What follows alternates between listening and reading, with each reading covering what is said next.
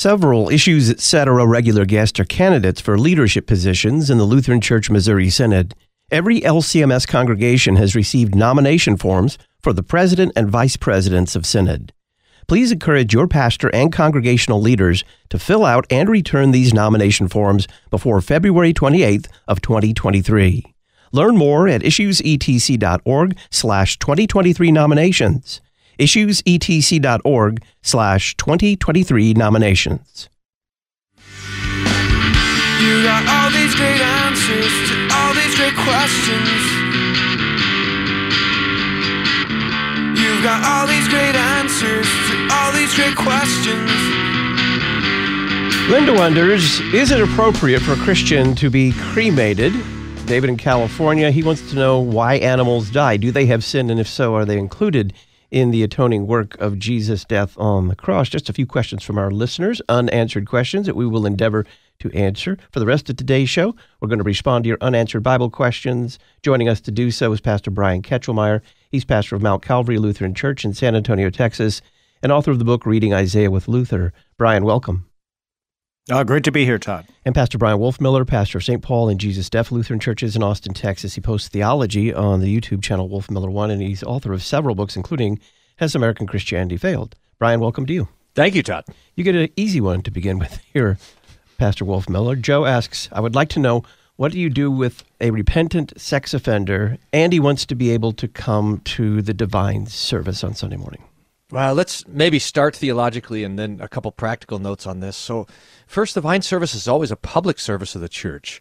So, if there's no restrictions on a person for being involved in other public things, uh, we, we certainly don't want to put restrictions on someone being involved in the public service, attending the church service, especially as it is a public service. And we rejoice that those who are repentant want to come and hear the Word of God, need to come and hear the Word of God, and to receive the body and blood of Jesus. Part of repentance, part of the fruit of repentance, is recognizing that the sins that we've committed, and in this case, probably the crimes that we've committed, come along with consequences. So we would hope that this individual would be working with the elders and the pastor to make sure that they themselves are not causing an offense to the people who are gathered there. This has to be especially kept in mind if any victims are involved in the life of the congregation. Then it's probably best in that case to make arrangements to worship in another place, working with the pastor and the elders with some of those practical things. And so, we, again, the fruit of repentance is recognizing that the crimes we commit and the sins that we commit do have temporal consequences, and we want to be willing not only to do what we can to make amends for those, but to make sure that we don't further harm people because of our own sinfulness. So, working together again with the pastor and elders, depending on how public things are as well, to make sure that there's no offense caused. Just to follow up there, how do you deal with the issue of privacy here? Because I can imagine a pastor working with the elders, and this is not public knowledge they know about it. There's a potential for vast misunderstanding if it does become public at some point in the future. What are your thoughts there? Well, hopefully, you're working together with the person to work through those constraints. Most of the time, if someone is convicted as a sex offender, that does become public knowledge and they are put on a on a public registry. So there is a sense of that crime in particular is made public for the protection of people who are involved. And that changes the contours of things if it's if it's publicly acknowledged and publicly known. There's a difference between the pastor holding under the seal those sins confessed to him versus the church covering over crimes. So we want to be very careful that everybody's safety is considered and that ought to be really, again, the key word here in the question is repentant sex offender.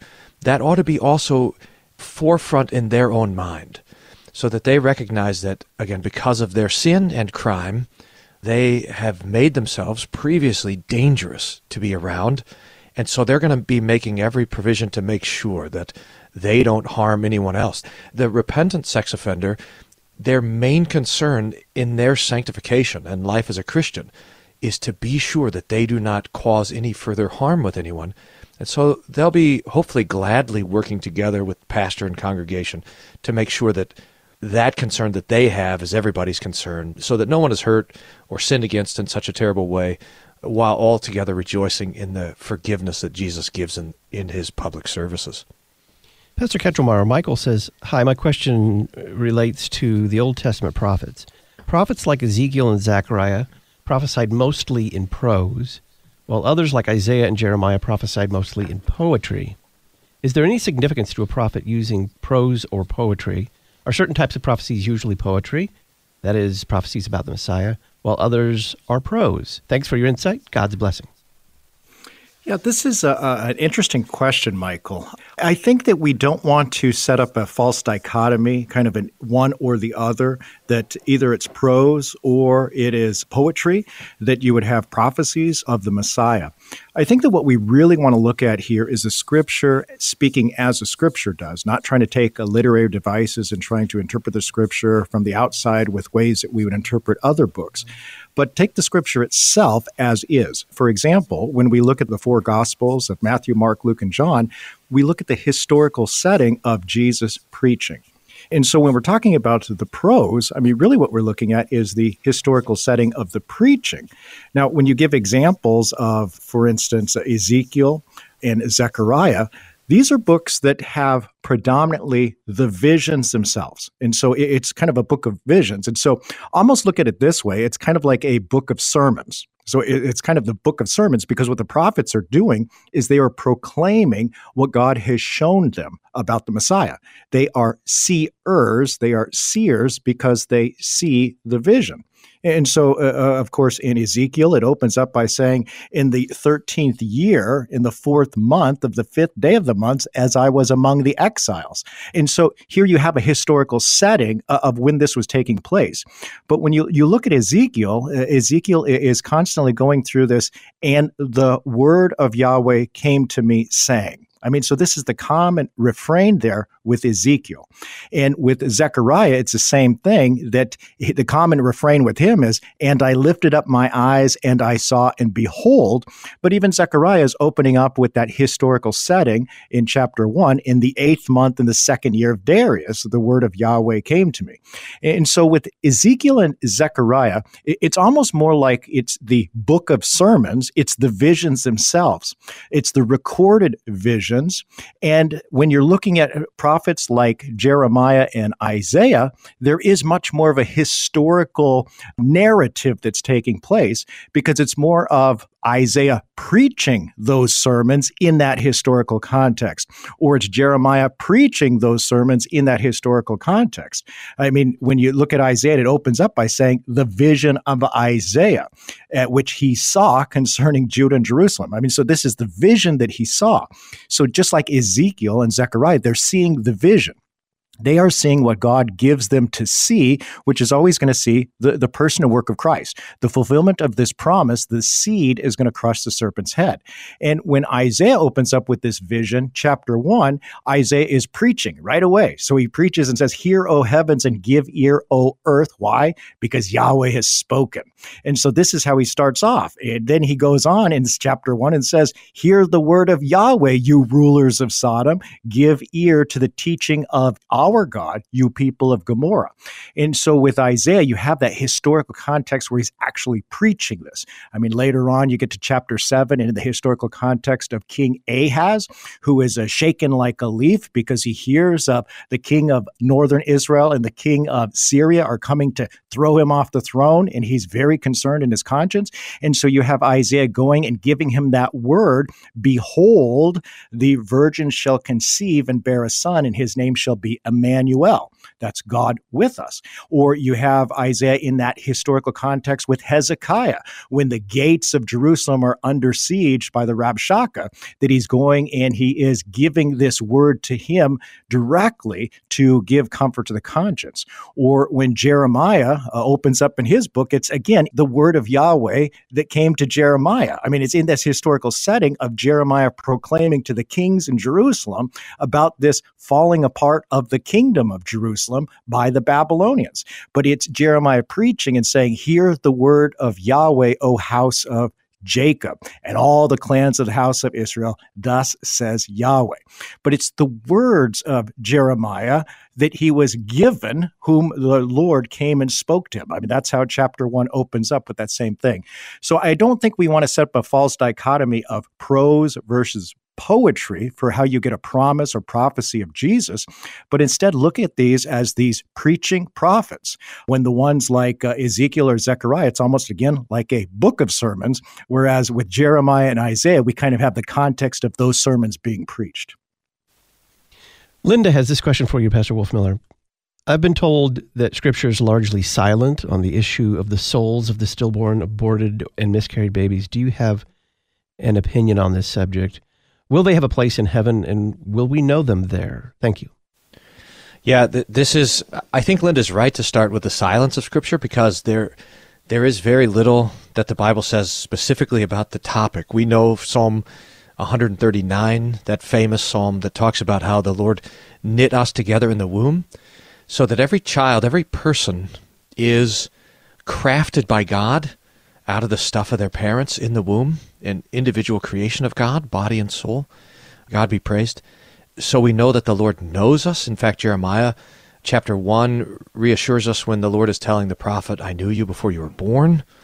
We see an example, probably the closest example. We want to be careful that we make too much of it, but there's a lot to rejoice in in the visit between Mary and Elizabeth, and especially Jesus and John when they were both in the womb and John leapt for joy so that the babies in the womb can have faith and joy. And we know that faith always comes from hearing and hearing by the Word of God. Faith is always a miracle if worked before or after birth by the Holy Spirit through the Word of God. And so we rejoice in those texts and also in the character of God who is kind and who desires none to come to perdition, but all to be saved. And so, trusting in the Lord and His mercy, we are not without hope. But that's, I think, as much as we can say from the scriptures, and it's always dangerous to go further. Pastor Bryan Wolfmueller and Pastor Brian Kachelmeier are responding to your unanswered Bible questions. James has a question about, well, will there be animals in heaven or no?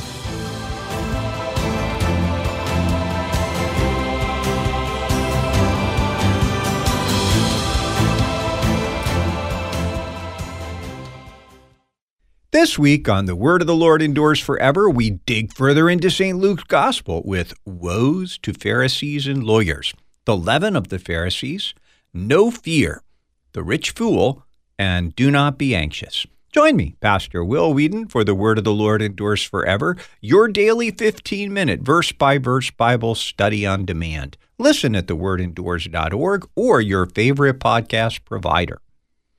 What is mental health? The February issue of the Lutheran Witness takes up this question of mental health with contributions from the LCMS Task Force on Mental Health, which is tasked with providing resources for Lutheran church workers to better care for their own mental health and those entrusted to their care. To pick up your copy, visit cph.org/witness or visit our website witness.lcms.org to learn more. The Lutheran Witness, helping you interpret the world from a Lutheran perspective. Grace, faith, Scripture and Christ alone. You're listening to Issues, etc. Is your child struggling at school? Are you thinking about homeschooling? Would you like help knowing what to teach and how to teach it? The Simply Classical curriculum from Memoria Press provides an enriching, step by step classical Christian education for students who have autism, learning or behavioral difficulties, ADHD, and more. You'll find everything you need, including daily lesson plans to guide your way. Learn more at simplyclassical.com. Use LPR23 to save on your order. Simplyclassical.com. Not everyone is comfortable with new technology. Dial A Podcast gives all generations of your congregation an easy way to hear your sermons or even devotionals and Bible studies. Once you've completed a simple one time setup, we take care of the rest. All your congregants have to do is dial the number from any phone to listen to your latest podcast, all at no additional cost to them. Dial A Podcast. Extend the reach of your sermons. Get started at dialapodcast.com now.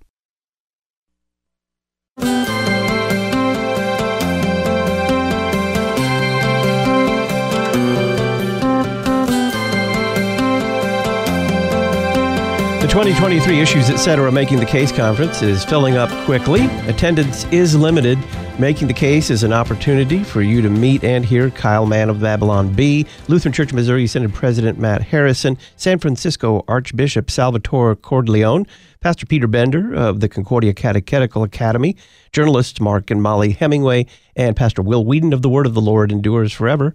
The early bird registration fee of $140 ends on March 15th and includes three meals. The premier conference for Christian laity is Friday, June 16th and Saturday, June 17th at Concordia University, Chicago. For more information, visit issuesetc.org or give us a call 618 223 8385. We're responding to your unanswered Bible questions with Pastor Brian Kachelmeier and Pastor Bryan Wolfmueller. Pastor Kachelmeier, James has this question Isaiah talks somewhat about life in the new heavens and new earth. Isaiah 11 talks about how the lion will rest with calves and eat straw like an ox. In Isaiah 35, however, it declares that no lion shall be there. So, lions or no in the resurrection, are we dealing with metaphorical lions?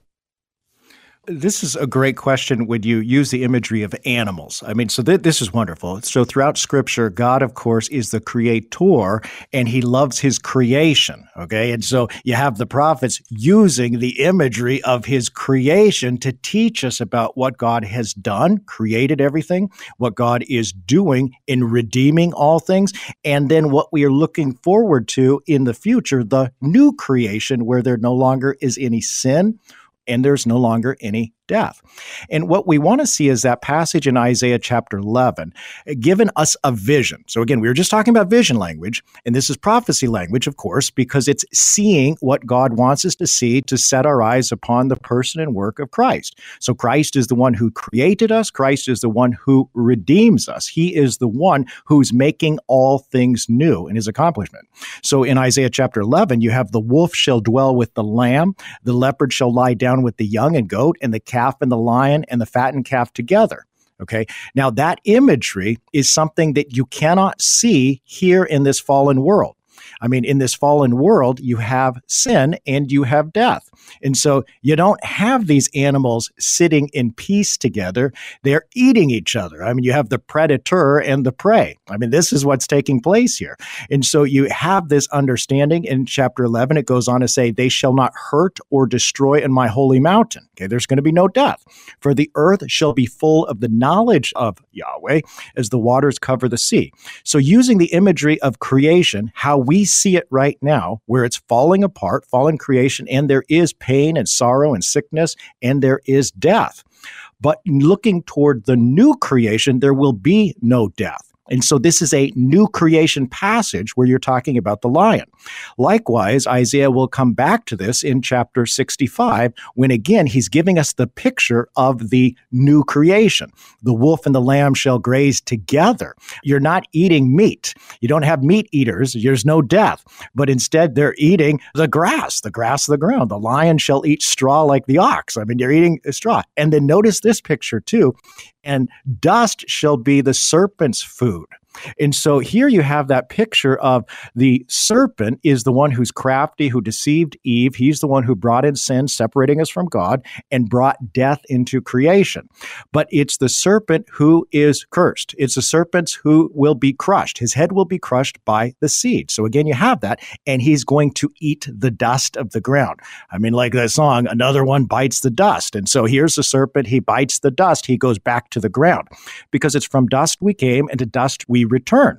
This is the whole forming of Adam from the Adamah, the ground, and then we die and we return to the ground. But then, of course, in the resurrection of the body, we will return once again from the tomb. So that's looking forward to the new creation.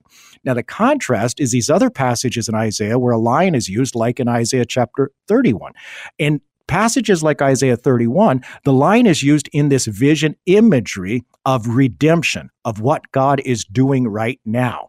Thus says Yahweh, He said to me, as a lion or young lion growls over his prey, and when a band of shepherds is called out against him, he is not terrified by their shouting or daunting at their noise. So Yahweh of hosts will come down to fight on Mount Zion and on its hill. So this is God redeeming. This is God delivering. This is God saving. And he's saving from the threat of the lion. So you see that lion is growling at the prey, but Yahweh is the one who is going to defeat the lion. So it's a different imagery, a different use of what the lion does now in this life, where the lion, because of this whole fall into sin and the disordering of creation, a lion now dares to attack a man. A lion now eats meat and kills and he brings death. And so that's what we have now, but the picture is redemption that God's the one who delivers us. Or in Isaiah 35, again, you have that picture of the lion and you have the picture of the highway. There shall be a way of holiness. The unclean shall not pass over it. It shall belong to those who walk on the way course, Jesus is the way. Even if they are fools, they shall not go astray. No lion shall be there, nor shall any ravenous beast come up on it. They shall not be found there. But the redeemed shall walk there, and the ransomed of Yahweh shall return and come to Zion with singing. Everlasting joy shall be upon their heads. They shall obtain gladness and joy, and sorrow and uh, sighing shall flee away. So, this is the picture of what God is doing, taking us on the way right now the way of holiness, being in Christ. In Christ, there is no condemnation. We are a new creation. We have been redeemed, but we're looking toward the future of that final resurrection of the body on the last day and the new creation of all things being made manifest. But right now we have the redemption, so the lions will not be there to devour us. The devil himself, of course, is that image in uh, First uh, Peter chapter five that he's a a lion who is on the prowl. He is trying to devour us, but we are to humble ourselves before the mighty hand of the Lord and cast our anxieties on Him, because He is the good shepherd who lays down His life for the sheep. He's the one who defeats the devil. He's the one who defends us from him. David has a question here, Pastor Wolfmueller. In recent Bible class, our pastor began reading text from the Holy Bible and American Translation by Dr. William F. Beck. A little background on this translation.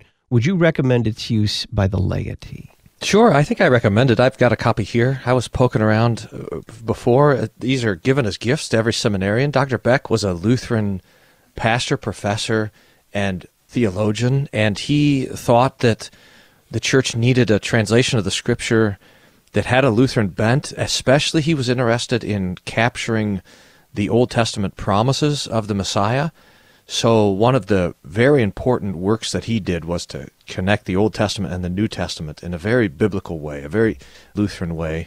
It reads more like a paraphrase. In my mind, it reads pretty loose. It feels like the NIV or maybe even more of a paraphrase than in the NIV because Dr. Beck is trying to make the scriptures sound very familiar and in my ear it seems too familiar. It misses some of the technical language that we want to be able to have access to, so language like justification and redemption and sanctification. Some of the technical terms he'll kind of press away into more common language, so it's harder to get the word that's there. But I think it's a fine translation. I know there's maybe a couple of congregations that use it, and it's great. And what a gift that we have multiple translations to be able to compare there's a little bit of an ambiguity for me coming late into the LCMS, but maybe you can shed some light. But my understanding is back in 1963, CPH actually published the New Testament in the language of today, which was just the translation from the Greek that Dr. Beck had done as a professor at the St. Louis Seminary. And then he got some criticism on that because he wasn't using the Textus Receptus, that received text of Greek that uh, the King James in 1611 was using. And so he's kind of critiqued on that because he was using some newer manuscripts. And then even in 1975 at the Synodical Convention, the CTCR indicated that there were several inadequate passages, but then he revised them. So even though that New Testament translation was published by CPH, when he finally did the Old Testament with helps from Old Testament scholars, some biblical scholars of Hebrew, it was never translated by CPH, but eventually it was translated by the American translation was translated in New Haven, where you have Herman Otten, and so that was the whole gift of the seminary. Uh, in mine, I have a, a signed copy with Herman Otten's name in the front because he was giving out to the seminarians. But I mean, maybe you could shed some historical light on that, Todd.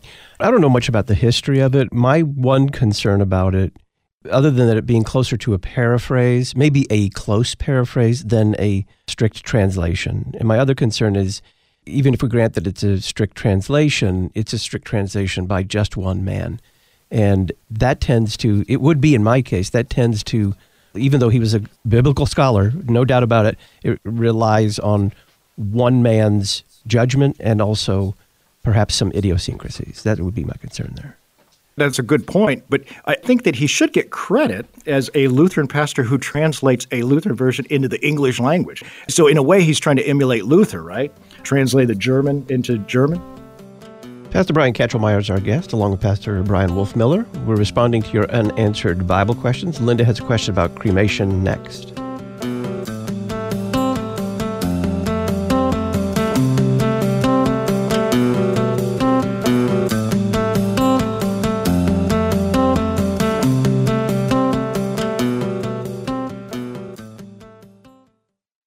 Then you have been raised with Christ, seek the things that are above where Christ is, seated at the right hand of God. Things above, that's the theme for this year's hymn sing at the Issues Etc. Making the Case Conference. The bridegroom soon will call us. Jerusalem the Golden, Wake Awake for Night is Flying, and a whole bunch more. You don't want to miss it. Making the Case is Friday, June 16th and Saturday, June 17th at Concordia University, Chicago. Learn more at issuesetc.org. Several issues, etc. regular guests are candidates for leadership positions in the Lutheran Church Missouri Synod. Every LCMS congregation has received nomination forms for the president and vice presidents of Synod.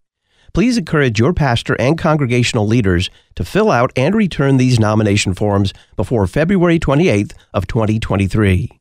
Learn more at issuesetc.org slash 2023 nominations. issuesetc.org slash 2023 nominations. Did you know that Luther Academy has been providing continuing education for confessional Lutheran pastors and laypeople worldwide for more than 20 years? Luther Academy publishes Logia, the Confessional Lutheran Dogmatics series, and Luther Digest. Find out more about Luther Academy and sign up to receive their free email newsletter at lutheracademy.com. lutheracademy.com and like them on Facebook. facebook.com slash lutheracademy. God's peace be with you from the beautiful Upper Peninsula of Michigan. Our Redeemer Lutheran Church in Kingsford, Michigan invites you to include us in your travels to the North Woods. As you enjoy the beauty of God's creation, we're here to deliver to you the unsurpassed beauty of God's gifts of word and sacrament, where Jesus Christ is found for our forgiveness, life, and salvation.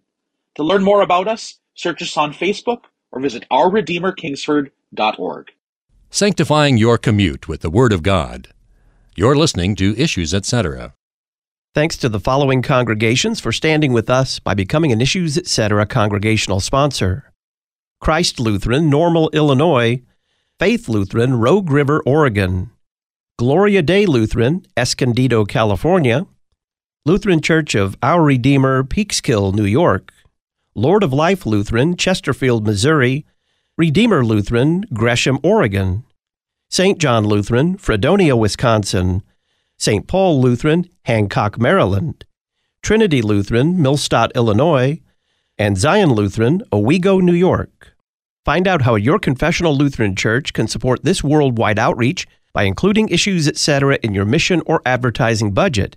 Just go to issuesetc.org, click Support Donate, and print a one page flyer. When your congregation becomes an Issues Etc. sponsor, we'll publicize your church on the podcast, at our website, and in the Issues Etc. journal.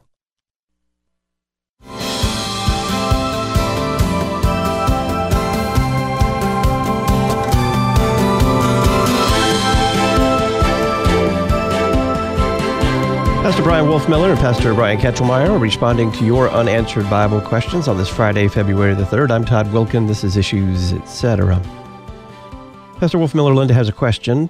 Is it appropriate to be cremated or more traditionally to be buried? I know that we'll have new bodies in Christ in heaven, but I struggle on the, with this question.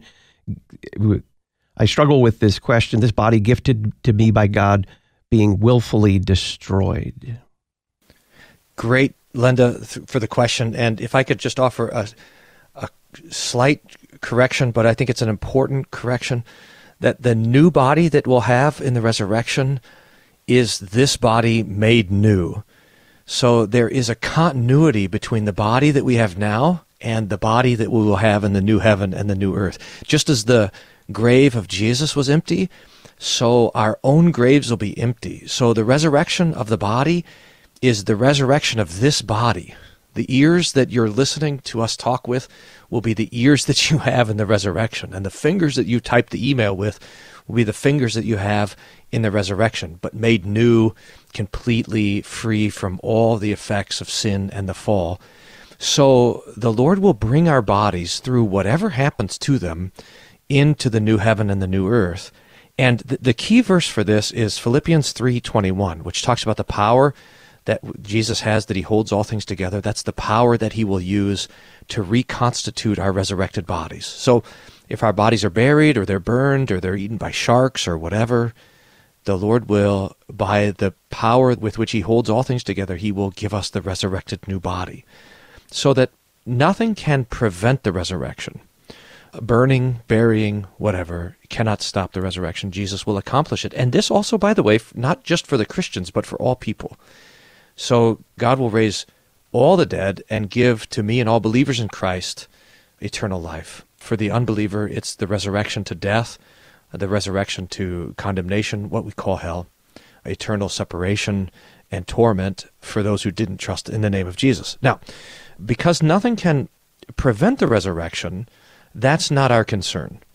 What we do with the body after death is not to either help the resurrection or to prevent the resurrection.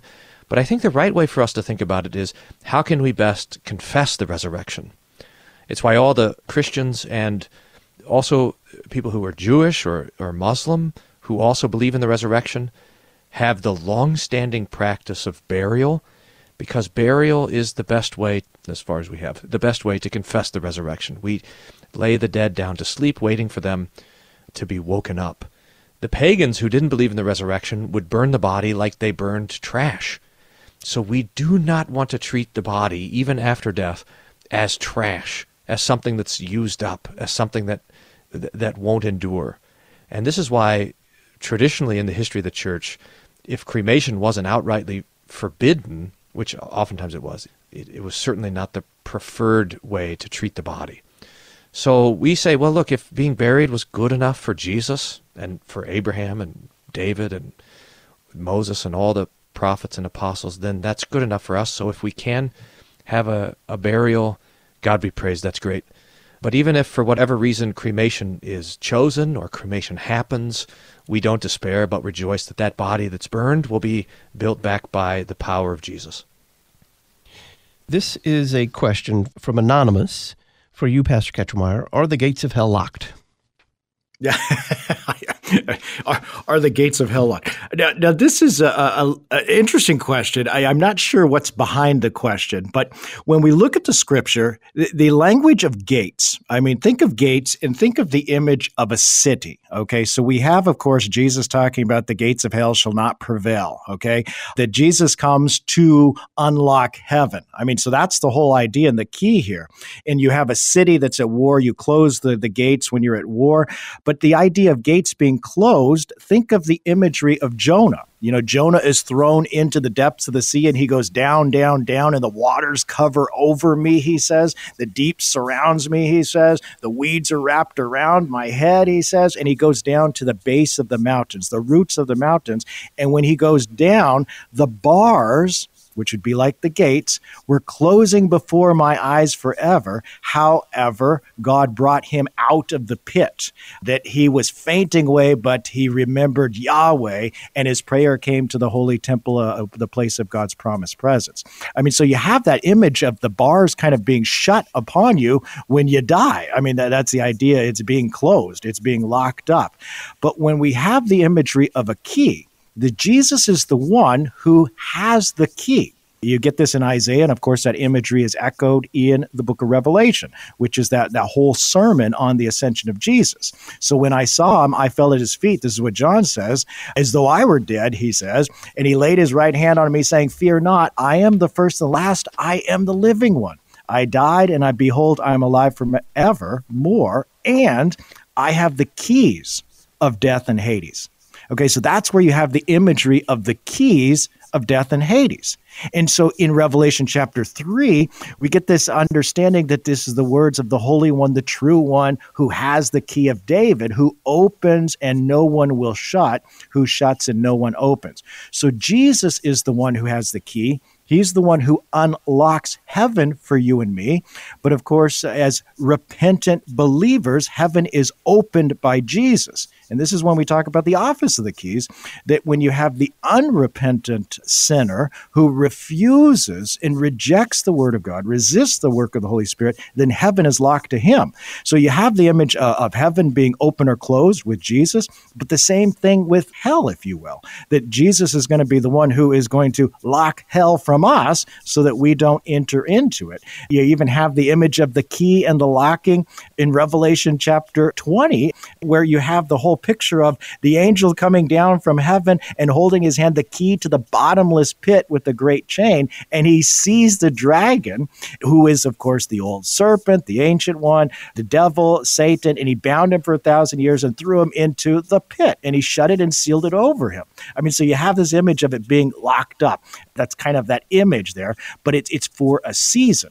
And so that picture of being locked up is he's being bound, that he is not having that free course that he used to have over all the Gentiles, all the nations that did not have the gospel message, because the gospel message goes out to the ends of the earth. And it's that gospel message which locks and unlocks. It's the message of Jesus, because Jesus is the one with the key, the key of David. And what Jesus opens is open, and what Jesus shuts is shut. And he's the one who has the keys of death and Hades. And so I think that is the key. The key is Jesus here, not whether or not what it's locked, but what's opened or locked for us because of Jesus. I'm Todd Wilken. You're linked to Issues Etc. Pastor Brian Kachelmeier, author of Reading Isaiah with Luther, and Pastor Bryan Wolfmueller, author of Has American Christianity Failed, are responding to your unanswered Bible questions. Faith Lutheran School in Plano, Texas is accepting new student applications for the 2023 24 school year Interested families are encouraged to begin the application process as soon as possible to ensure desired class placement. Reduced fees for early enrollment end on March 31st. Faith Lutheran School, Plano, Texas provides classical Lutheran education for students pre K through 12th grade. Find out more at flsplano.org, flsplano.org. On the other side, we'll talk about why animals die.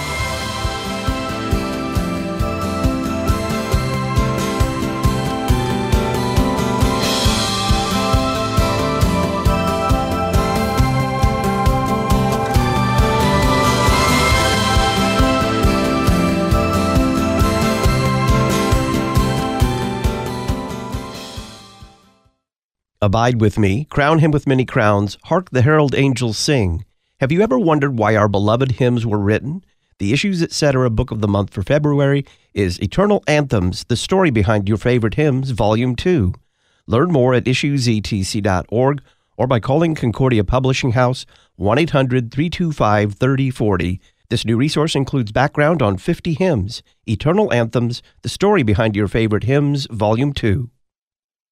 I'm Chaplain Sean Daenzer, Director of Worship for the Lutheran Church Missouri Synod. Congregations work hard to keep the Word of Christ dwelling richly in His disciples now and into eternal life. We work to help and support that effort. Learn more at lcms.org/worship. You'll find resources on the church year, Bible studies on the hymns of the day, audio helps for learning to sing our services, and look for worship planning resources to find the latest from LCMS worship. That's lcms.org/worship. May the word of Christ dwell richly in you. Metro East Lutheran High School in Edwardsville, Illinois, is looking for an English teacher with a master's degree for the 2023-24 school year. Edwardsville is 30 minutes from downtown St. Louis. The position would involve teaching upper-level dual credit English classes.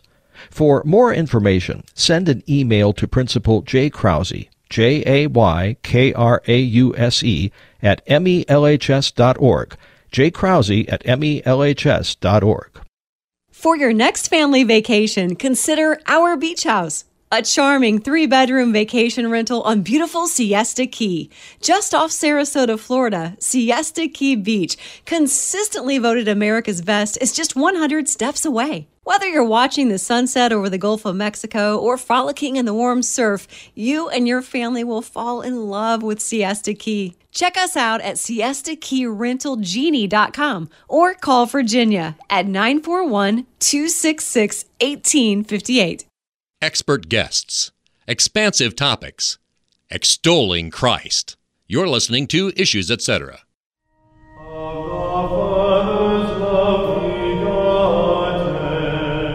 Christological. My friends, Jesus comes only for sinners.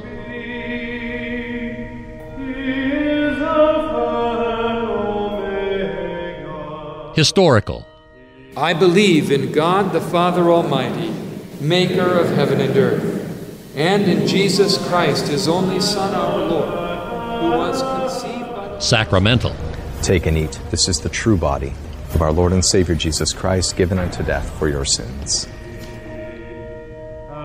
To find a Christological, historical, and sacramental church near you, go to issuesetc.org and click Find a Church. Deus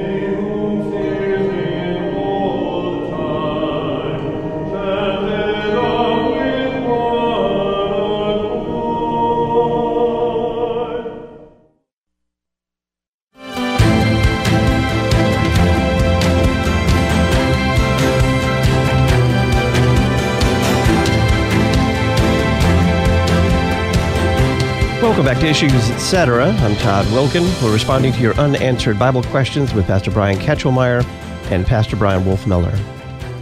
Pastor Wolfmueller, David in California says, While working today, I uncovered a dead bird that had found its final resting place tucked into a ladder stored on the floor of the garage. This made me pose a question in my mind. If the wages of sin are death and death is the unnatural result of the fall, what sins did this bird have to get trapped in the garage and die? Why would any animals die? So, more simply put, do animals have sin? And if so, are they included in the atoning work of Jesus' death on the cross? Well, thank you, David, for the question. The key text here is Romans chapter 8, especially verses 19 to 23. And I would hone in on verse 20, where Paul says, For the creation was subjected to futility, not willingly, but because of him who subjected it in hope. So the birds didn't sin, the animals didn't sin, the trees didn't sin, the moon and the stars and the sun didn't sin, and yet in the sin of Adam, the Lord extended the extent of Adam and Eve's sin to cover all of creation. The Lord, as it says here in the text, subjected creation to futility. And I think the reason why is because the Lord had given dominion to Adam and Eve, and it would have been at least very strange for mortal Adam and Eve to have dominion over immortal birds and trees and beasts and creation. So that when Adam and Eve fell, the Lord now puts everything that he had put under their dominion also under the curse. But he did so in hope he says, not subjected in hope, because the creation itself will be delivered from the bondage of corruption into the glorious liberty of the children of God. So even for creation, which did not willfully enter into sin, like the birds and the animals and the, the trees and all the cosmos, this also will be renewed. So we don't say that birds have moral character, that the animals are moral agents and therefore guilty of sin they can commit crimes, they can do damage, they can hurt things, uh, and when they do, they they're not subjected to like criminal trials or anything. They're just they're locked up or put down or, or whatever because we don't consider animals to be moral agents and therefore sinners, but we see and, and lament, and yet we lament with hope that all of creation is subjected to the bondage that Adam and Eve willfully entered into. They're subjected unwillfully if I could draw our attention to Psalm 84, I mean, here's where we're talking very specifically about this kind of a topic, where we, we confess and say, even the sparrow finds a home, and the swallow a nest for herself, where she may lay her young. And where is it? At your altars, O Yahweh of hosts, my King and my God. At the altar. So in this fall into creation, we have this now reordering of things, and we still have animals that are of service to humanity. Animals give their life for men. I mean, so when Adam and Eve fall into sin, you have the animal skins right away that cover the, the sin of Adam and Eve. So the animal had to die in the stead because the wage of sin is death. Later on, after the ark, the flood, the universal flood with Noah, then you can eat meat. Now you can eat animals. So, I mean, even the animal itself, when it dies, is giving life to sustain the body. But ultimately, you know the ordering of things that they die instead of God's people. And so they are in this ordering. Animals are given up as a picture of what Christ does as a substitutionary atonement. That Christ comes to die for our sin, and that imagery is he's the Lamb of God who takes away the sin of the world, because we see this in the whole sacrificial system of the Old Testament, so that even the sparrow knows the place. The place is upon the altar of God. Sarah, Pastor Kachelmeier, thank you for answering all these questions with such pastoral care. 1 Corinthians 11 talks about women head covering and how the Eucharist is instituted. In learning about how to read Scripture, I've always been taught that context is vital. Secondly, that if a passage mentions creation, that is for all time and all peoples. It appears to me that before the 1960s, women viewed this passage in 1 Corinthians 11 as telling us that we should cover our heads in worship, at the very least. Pictures of Katie Luther show her with a head covering. As far as I can tell, throughout Christian history, this was considered right and proper and an appropriate reading of 1 Corinthians 11. So, my question is why the change? Why have Christian women generally stopped wearing a head covering in worship, at the least? It's quite clear that the passage is not talking about women having long hair as a head covering.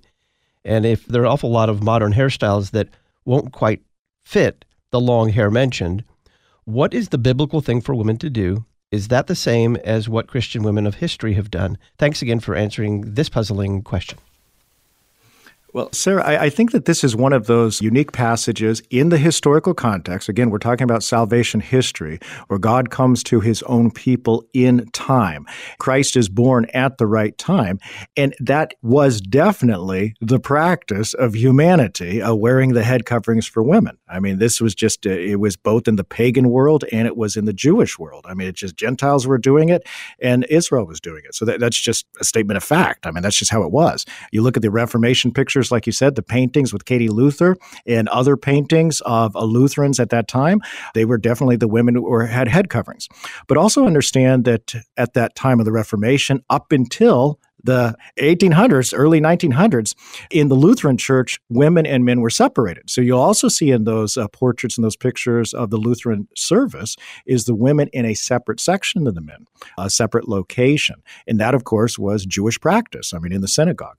But I, I think what we have here in our culture and in our circumstances here in America, like you rightfully identified, is that sexual revolution, that whole movement of feminism, the 1960s. And I blame everything on the 1960s. I I mean, we are where we are now in America because of the 1960s. But in our American context, also understand the broader context that in 1917, it was the Roman Catholic Church that made canon law saying that women had to wear head coverings. So that became canon law in 1917. It was a requirement. Now, in the Lutheran Church, we've never made such royal decrees. We don't have this concept that you must worship in this way.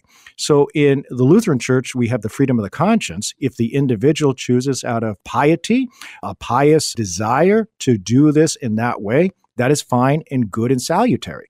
But as soon as the individual uh, falls into the error of what we call pietism, that's when you force everybody to do your self chosen piety. This is when it becomes disastrous. And this is when it becomes problematic because now you are calling sin what God Himself has not called sin. And so when the Roman Catholics make a canon law, we don't do that. We don't make canon law, we leave it to the individual. And yes, it is true that 1917 up to the 1960s in Lutheran churches, you would have seen women wearing head coverings. After 1960s, that was a symbol of trying to break the shackles of male headship and having a man over you and having a head covering over you. So yes, we have that cultural problem here. But note that in Roman Catholicism, it was in 1983 where they changed canon law. And so that's why even in the Roman Catholic Church this day, you do not see many women wearing head coverings. But you do have some individuals in Roman Catholicism, old Catholics, who are trying to go back to the Tridentine Mass, trying to go back to the Latin Mass, where they are starting to embrace that idea. And you do see that here and there in some Lutheran churches too. Individual women choose to do that out of their own free will, the way that they choose to be pious before God, which is fine. And we have the freedom in practice to do that. A question for you, Pastor Wolfmueller from Mark in Tennessee. He says in John chapter 3, Jesus says in verse 11, Most certainly I tell you, we speak that which we know and testify of that which we have seen, and you don't receive our witness. Is his use of the plural a reference to the Trinity? Then, Jesus says in verse 13, No one has ascended into heaven, but he who descended out of heaven, the Son of Man, who is in heaven. Jesus is in the flesh speaking to Nicodemus, yet he says the Son of Man is at that moment in heaven. How are we to understand this? Mark, God be praised for your careful reading of the scripture. This is wonderful. I think the plural in verse 11 there in John 3 is probably Jesus echoing back the words of Nicodemus. So it, when Nicodemus knocks on the door, even though he's by himself, he says, We know that no one can do these signs apart from God. This idea that Nicodemus is part of a school, part of a, a crowd who has a certain confession. So that Jesus echoes that and says, We speak of what we know, we testify what we have seen. The school of Jesus is probably not Jesus and his disciples, but rather Jesus and his foreordained witness. So I think the best understanding of the plurality there would be that Jesus is talking about his testimony and John's testimony, and that fixed with the context of John 1 and 2, where John is that premier witness who comes to witness of these things. It's at the end of the gospel that the disciples are also witnesses and so forth. So that would be my best guess on that text. I think if you wanted to say the we there would be like the beginning, Genesis 1, let us create man in our own image. That doesn't conflict with the analogy of faith, but I'm not sure that's the best interpretation in the context. But then this point that you make that the Son of Man who is in heaven Jesus is speaking of himself in heaven while he's right there in Jerusalem with Nicodemus standing in the room there. This is a beautiful detail that John gives to us because Jesus is, even when he walks on earth, he is in the bosom of the Father. That's how it says it in John 1.18. Jesus is always before the Lord. And remembering that heaven is spoken of in three different ways in the Bible. I think the easiest way to think of it is the bird heaven and the star heaven and the throne of God heaven. And Jesus is in that throne of God heaven all the time. He is before the Father in glory.